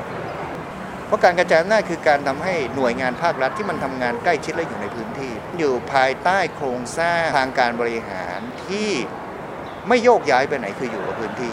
ซึ่งก็คือท้องถิ่น ข้อดีของท้องถิ่นคือนายกอบตกับนายกเทศมนตรีนายกอบจเนี่ยเขาไม่ได้ย้ายไปไหนไม่เหมือนผู้ว่า แม้ว่าเราจะบอกว่าเอาไปอยู่กับผู้ว่าก็ดีเนี่ยแต่ปัญหาคือผู้ว่าแกก็จะย้ายไปเรื่อยอืมๆอยู่นานหน่อย 3 ปีนี่คนก็จะดีใจมากเพราะมันจะเกิดความต่อเนื่องอืมแต่ส่วนใหญ่จังหวัดที่น่าสงสารคือจังหวัดเล็กๆ ที่เอาไว้เป็นทางผ่านอืมทางผ่านคืออะไร เอาไว้คนที่ถูกลงโทษก็ไปอยู่เล็กอืมหรือว่าคนรุ่นใหม่ที่กำลังจะโตก็ไปโตที่จังหวัดเล็กก่อนอืมก็อยู่อยู่สักปีหนึ่งแล้วก็ย้าย มันก็ไม่เกิดความต่อเนื่องในการวางยุทธศาสตร์พื้นที่หรือว่าอะไร แต่ถ้าไปอยู่กับท้องถิ่นมันมีความสืบเนื่องเขาอยู่กับพื้นที่ แล้วคนที่ทำงานรับราชการก็จะรู้ว่าตัวเองก็จะอยู่กับจังหวัดตนเองอืมท้องถิ่นตนเองจนกระทั่งเกษียณอายุอืมนะครับนั้นระบบแบบนี้มันก็ จริงๆ ตอนกระจายอำนาจเราก็มีการคิดกันว่าหลายหน่วยงานที่เขาเรียกว่าการโอนหน้าที่อืมเอาหน้าที่ออกจากส่วนกลางส่วนภูมิภาคไปอยู่กับท้องถิ่นแล้วอืมเมื่อหน้าที่ไปคนที่ทำหน้าที่นั้นก็ควรจะไปตามอืมแต่ในท้ายสุดเราบังคับไม่ได้ หน้าที่ไปแต่คนไม่ไป ก็ต้องใช้ระบบสมัครใจแล้วในท้ายสุดเราก็โอนคนไม่ได้เลย คนยังสมัครใจอยู่กับส่วนกลางนั้นความประหลาดมหัศจรรย์ของประเทศไทยคืออะไร หลังปี 4042 เรากระจายอำนาจเพิ่มเงินให้ท้องถิ่น เพิ่มอำนาจหน้าที่ให้ท้องถิ่นอืม ท้องถิ่นก็โตขึ้นด้วย คนก็โตขึ้นอืมแต่ส่วนกลางและภูมิภาคมีขนาดเท่าเดิมอืมเราจะเรียกว่าการโอนได้ไง จริง ๆ ส่วนกลางผมว่าก็ต้องลดถูกลดลงเราเรียกว่าตามการโอนถูกไหมอะในพรบกระจายอำนาจเราต้องการโอนงานเงินคนไปให้กับท้องถิ่นอืมเพราะฉะนั้นสิ่งที่เราโอนได้คืออะไรโอนงานได้โอนเงินได้ตามสมควรแต่โอนผลไม่ได้แล้วตอนนี้มันเลยมีโครงสร้างซ้อนกันไปหมดโอ้ในระดับกรมก็แตกกระจายค่ะท้องถิ่นก็โตขึ้น แต่ภายใต้ท้องถิ่นที่โตขึ้นส่วนกลางและส่วนภูมิภาคที่อยู่ในพื้นที่ท้องถิ่นก็ยังไม่ถอนตัวออกไปหรือไม่ยอมผันตัวเองไปอยู่กับท้องถิ่นตัวอย่างง่าย ๆ ของโครงสร้างกรมมาธิปไตยและการแตกกระจายคืออะไรครับ คนไทยอาจจะชินแล้ว แต่ถ้าไปอยู่ในต่างประเทศ เราไปอยู่เมืองเมืองหนึ่งเราจะรู้ทันทีว่า บริการสาธารณะและการติดต่อประสานงานกับรัฐเนี่ยเราจะไปที่เทศบาลมันจะครอบคลุมทุกอย่างประกันสุขภาพ ต่อบัตรประชาชนใบขับขี่เรื่องขยะจ่ายนู่นจ่ายนี่ แต่ถ้าอยู่ประเทศไทยเนี่ยอยู่ต่างจังหวัดนะครับ ประกันสังคมเราต้องไปสำนักงานประกัแต่นสังคมไปจดทะเบียนพาณิชย์สมเด็จพระนิจังหวัดซื้อขายที่ไปอีกที่ที่ดินนะครับผมทำธุรกิจต้องการขอรับการสนับสนุนจาก BOI ในจังหวัดไม่มีมันอาจจะไปตั้งอยู่จังหวัดใหญ่ผมต้องข้ามไปใช่สามจังหวัด ใช่ ถ้าอยู่พัทลุงต้องไปหาดใหญ่อะเดี๋ยวเพราะฉะนั้นก็นี่คือโครงสร้างที่มันแตกกระจาย และในท้ายสุดมันจะกลับไปเรื่องคนก็คือ โครงสร้างที่แตกกระจายมันก็ทำให้คนเนี่ย เรามีคนเยอะแต่ไม่ฟังเอาคนไปวางไว้ตามจุดแต่ละจุดเนี่ยทีละเล็กทีละน้อยอืมเพราะฉะนั้นคืออะไรครับ อืมภายใต้โครงสร้างแบบนี้ไอ้หน่วยงานที่เกิดขึ้นจำนวนมาก ก็ทำงานได้ไม่เต็มสูบของตนเอง เพราะมีคนน้อยทำงานใหญ่ไม่ได้ เพราะคนตนเองก็มีจำกัด แต่มีแต่มีพอกระเทินพูดง่ายๆสักแต่ว่ามี แต่ทำอะไรใหญ่ได้ไหมทำไม่ได้ ก็คือเป็นระบบที่เราทอนกำลังของเราเอง เรามีคนเยอะ ไม่ได้เยอะมากหรอกแต่เรามีคนพอสมควร แต่คนเหล่านั้นไม่ได้ถูกบูรณาการมันจึงทำการใหญ่ไม่ได้ มันกลายเป็น5คน10คน5คน10คนอันนี้คือสถานการณ์ของโครงสร้างบ้านเราแล้วอาจารย์มองยังไงบ้างคะที่ที่เหมือนมีรัฐบาลประยุทธ์มีการออกข่าวมาว่าจะมีการเปิดรับพนักงานราชการเพิ่มอีกหมื่นตำแหน่ง เพราะว่าการคนว่างงานจากโควิดอย่างเงี้ยมันจะยิ่งไปพอกปัญหานี้ด้วยหรือเปล่าพอพอเกิดถ้ามันเกิดพนักงานราชการที่ เพิ่มขึ้นอีกเป็นหมื่นตำแหน่งอย่างเงี้ยค่ะมันก็จะกลับไปเรื่องเดิมก็คือเรากำลังปรับปรุงเป็นการแก้ปัญหาปลายเหตุ แต่ว่าผมกำลังห่วงว่าในอนาคตอันใกล้เมื่อเพิ่มคนมาเป็นหมื่นเกิดพนักงานราชการทั่วประเทศเขาเรียกร้องที่ต้องการปรับให้เขาไปสู่สายงานหลัก รัฐบาลจะตอบยังไง เหมือนกับที่ก่อนหน้านั้นมีพยาบาลอืมจำได้ไหมครับ ที่ค่ะเป็นม็อบพยาบาล ซึ่งน่าเห็นใจนะจริงพยาบาลเป็นสายวิชาชีพที่สำคัญเขาควรจะมีแท่งระบบการจ้างงานของเรา แต่ว่าเราไม่จ้างพยาบาลเหล่านั้น บนฐานการจ้างงานแบบพยาบาลปกติ แล้วก็ไปจ้างเหมือนกับพนักงานราชการนั่นแหละและในท้ายสุดเขาก็คาอยู่แบบนั้นที่วันหนึ่งเนี่ยเมื่อเขาเรียกร้องเขาต้องการสิทธิ์ในเมื่อเนื้องานเขาก็เสกเช่นเดียวกับราชการปกติถ้ารัฐทำแบบนี้ต่อไปในท้ายสุดผมผมไม่รู้ผมอาจจะเดาผิดพนักงานราชการนี้อาจจะรวมตัวกัน แล้วก็ตั้งคำถามกับรัฐบาลว่ารัฐบาลจะจะดูแลอนาคตเขาอย่างไรและรัฐควรจะตอบเขาอย่างไรอันนี้เป็นโจทย์ใหญ่ที่รัฐบาลต้องคิดครับเพราะมันมีเด็กรุ่นใหม่หลายคนแล้วถ้าไหลรัฐบาลปรับพนักงานราชการทั้งหมดเข้าสู่ระบบข้าราชการพลเรือนมันก็จะกลับไปเป็นเป็นปัญหาย้อนกลับอืมไปกลับมาอีกอืมก็คืออะไรครับ รัฐบาลจะมีตังค์มาจ้างคนเหล่านี้ในระยะยาวไงตอนนี้รัฐบาลมีตังค์จ่ายเงินเดือนนะครับอืมแต่เวลาเขาเกษียณอายุบำเหน็จบำนาญเขาการเบิกค่ารักษาอืมพยาบาลของพ่อคนสามรุ่นอืมรัฐบาลมีตังค์จ่ายไหมอืมกองทุนกบขก็งอกแงกงอกแงกนะครับตอนนี้อืมนั้นมัน เรื่องเงินก็แน่นอนเป็นเรื่องใหญ่อืมอืมนะแต่ถ้าแต่ถ้าเราตอนนี้แก้ปัญหาแบบเฉพาะหน้าไปอะจ้างไปก่อนจ้างไปก่อนจ้างไปก่อนผมคิดว่าโจทย์ใหญ่ตอนนี้ไม่ใช่จำนวนเลยโจทย์ใหญ่คือ เราก็มีคนอยู่ในระบบตามสมควรแต่คำถามคือว่าคนที่อยู่ในระบบเราบูรณาการกันได้แค่ไหนที่จะให้ทำการใหญ่ทำงานได้อืมไม่ใช่เบี้ยวหัวแตก อาจารย์คะนี่คำถามสุดท้ายแล้วค่ะพอถ้าฟังแล้วเนี่ยดูจริงๆนะถ้ามอง career path ของข้าราชการและพนักงานราชการเนี่ยเราจะเห็นเลยว่าความมั่นคงของสวัสดิการอะแตกต่างกันเลย ฉะนั้นถ้ารัฐไม่แจกแจงว่ามันต่างกันอย่างเงี้ยก็อาจจะมีคนรุ่นใหม่หลายคนที่หวังที่ให้การเป็นพนักงานราชการนำเขาไปสู่ความมั่นคง แล้วมันมันจะเป็นความมั่นคงที่ปลอมหรือเปล่าคะอาจารย์อย่างนั้นอะก็ถูกพูดแบบนี้ก็ถูก แต่หลายคนทนอยู่เพราะอะไร ก็ดีกว่าตกงานบ้าง หวังว่าวันหนึ่งจะได้ขยับตำแหน่งบ้างอืมแต่ถ้าพูดในแง่ร้ายกว่านั้นนะครับ คนที่เข้าสู่ตำแหน่งพนักงานราชการเป็นคนที่มีสมรรถนะความรู้ความสามารถสูงหรือเปล่าด้วยอืมบางคนก็อาจจะไม่ใช่อืมเป็นคนที่พูดง่ายอาจจะไม่ใช่กำลังคนซึ่งเก่งอืมอืมนั้นเขาก็คิดว่าอยู่แบบนี้ก็ดีกว่าอืมดีกว่าตกงานอืมอืมดีกว่าไปอยู่เอกชนที่ไม่มีความมั่นคงอืมอย่างน้อยก็ ก็คงจ้างกันไปเรื่อยๆแหละอืมนะครับอืมแล้วทีนี้เกิดวันหนึ่งคนเหล่านี้เรียกร้องให้ปรับฐานะกันทั้งหมดทำไมคือแล้วแล้วราชการเราจะได้คนแบบไหน อาจจะมีคนดีคนเก่งอยู่ในนั้นด้วย แต่ในขณะเดียวกันก็จะมีคนซึ่งเอาเข้าจริงก็ก็ไม่มีทางไปหรือเปล่าแล้วผมคิดว่าระบบพนักงานราชการอืมถ้ารัฐบาลจะปรับปรุงต้องปรับเรื่องแรกที่รัฐบาลปรับได้ทันทีอืมและทำให้เป็นระบบได้คือ การใช้ระบบการจ้างงานตามสัญญา บนฐานของการประเมิน หรือจะเป็นการจ้างงานระยะยาวก็ได้อืมแต่ควรจะเริ่มต้นที่สายวิชาชีพที่ขาดแคลนและต้องการก่อนไหมเราขาดแคลนอะไร เงินเดือนเขาอาจจะสูงกว่าข้าราชการปกติอืมผมคิดว่าเราอาจจะต้องคิดแบบนี้อืมเช่นเราต้องการสมมุติอืมหมอเพิ่ม เราต้องการพยาบาลเพิ่ม เราต้องการนักกฎหมายที่เก่งเพิ่มอืมหรือว่าตอนนี้เราอยู่ในยุคดิจิทัลไลเซชัน อืมครับเราต้องการผู้ที่มีความรู้ความชำนาญในเชิงของดิจิทัลเทคโนโลยีอืมมากขึ้นแล้วเราอาจจะต้องพิจารณาจ้าง อืม ไม่ใช่เอาจ้างขึ้นมาเพื่อมาเป็นลูกน้องเอาไว้สั่ง ตอนนี้ไอ้ระบบพนักงานราชการอืมมันมาจากสันดานของการทำงานแบบราชการนั่งเดิมคืออือม ทำงานตามคำสั่งอืมข้างบนสั่งมาเราก็สั่งต่ออืม อันถ้าไม่มีลูกน้องให้สั่งก็ทำไม่เป็นทำไม่ได้ครับไปอยู่ในพื้นที่จะเก็บข้อมูลเออ๋อเขียนรายงานเขียนแผนก็ต้องมีคนให้สั่งช่วยกันทำงานอืม พนักงานราชการเกิดขึ้นมาเพื่อ เพื่อมาให้นายสั่ง อืม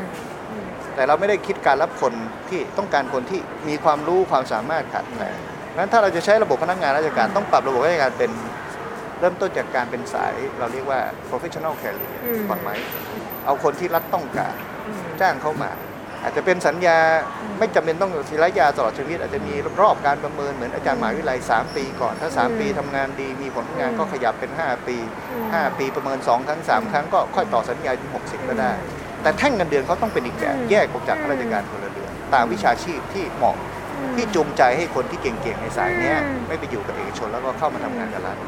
ซึ่งอย่างนี้ก็ดูแฟร์เกมเลยนะคะ อาจารย์หมายถึงว่าเราก็เห็นแคริแพดของเราชัดเจนว่าเราไปยังไงต่อ ไม่ได้ตันอยู่การเป็นแค่พนักงานราชการอย่างเดียวนั้นเราก็จะไม่ได้อืมตอนนี้ตำแหน่งพนักงานราชการคืออืมคำถามใหญ่คือเราจ้างอะไร เราจ้างคนชนิดไหนมาทำงานอืมส่วนใหญ่ก็คืออืมถึงที่สุด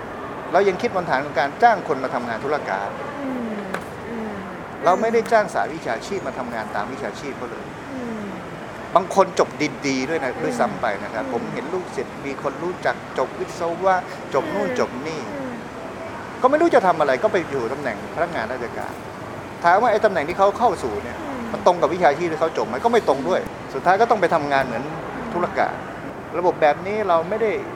ทั้งจ้างคนผิดประเภท แล้วก็ไม่ใช่เป็นระบบที่เกื้อกูลต่อการสร้างคนให้เขาเก่งขึ้นเติบโตขึ้นอืมเป็นระบบ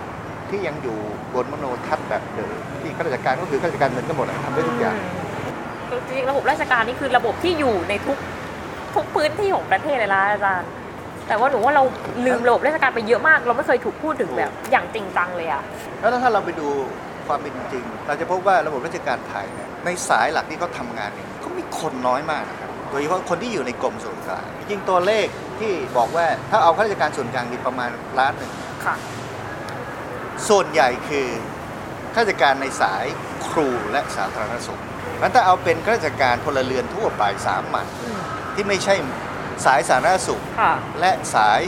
ครูเนี่ยค่ะจะเหลืออยู่ไม่กี่แสนคน ผมก็ใจว่าประมาณสักสองสามแสนสองแสนคนเท่านั้นแบบเจ็ดแสนนี่คือไปอยู่ตรงนู้นเลยเหรอะใช่ไม่ต้องดูตัวเลขกอพอข้าราชการพลเรือนสามัญมีอยู่4ี่แสนสองหมื่นค่ะเจ็ดพันอืมส่วนข้าราชการครูและบุคลากรทางการศึกษาเนี่ยก็4ี่แสนหกเพราะฉะนั้นไอ้ข้าราชการพลเรือนสามัญเนี่ยมันรวมคนที่อยู่ในสาธารณสุขด้วย ซึ่งจริงพวกนี้แยกเป็นสายวิชาชีพได้พวกเป็นสาธารณสุขเป็นอะไรนะครับเพราะฉะนั้นเอาเข้าจริงแล้วผมเห็นใจพวกกรมต่างๆนะครับค่ะว่าถึงเวลาก็ทำงานกี่คนเขาน้อยมากนะครับอืมกรมต่างๆเนี่ยที่เรารู้จักกันแต่ทางหนึ่งที่เราไม่ควรเห็นใจกรมก็คือว่าเหตุที่เขาเหลือคนน้อยเพราะว่าอะไรเพราะโครงสร้างมันทำให้เขา บ่อนทอนกำลังตัวเองด้วยการไปตั้งสำนักงานอยู่ต่างจังหวัดอืมเพื่อให้มีตำแหน่งในการเติบโตอืมเพราะฉะนั้นคนมันจะกระจาย เหลือคนทำงานอยู่ที่ศูนย์กลางจริงไม่น้อยเยอะ อยู่ต่างจังหวัดก็มีคนไม่เยอะมคือตกลงทุกคนขาดคนหมดมแล้วมันจะกลับมาโจทย์ว่าทำไมต้องมีพนักงาน เพราะทุกคนไม่มีคนอืมโอ้ที่ไม่มีคนเพราะโครงสร้างมันแตกกระจายอืมสรุปแบบนี้ดีกว่าโอเค